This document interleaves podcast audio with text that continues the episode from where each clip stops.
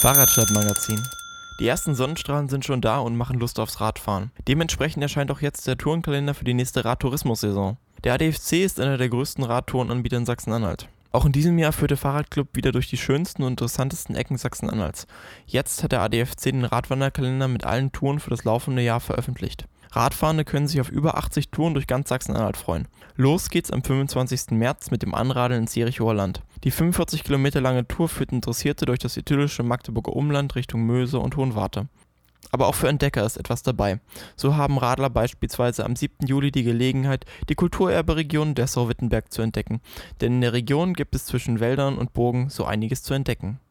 Weitere Informationen zu den Touren des ADFC gibt es auf adfc-sachsenanhalt.de/radtouren. Wer sich lieber analog durch den Radtourenkalender blättern will, kann sich die gedruckte Version des Radwanderkalenders beim Fahrradclub auch abholen. Ab kommenden Mittwoch von 17 bis 19 Uhr liegen die Hefte in der Geschäftsstelle des ADFC Sachsen-Anhalts am Breiten Weg 11a in Magdeburg aus. Wie bereits in den vergangenen Jahren gibt es die Radtourenkalender natürlich auch bei ausgewählten Partnern wie der Tourismusinformation und einigen Radhändlern in Magdeburg.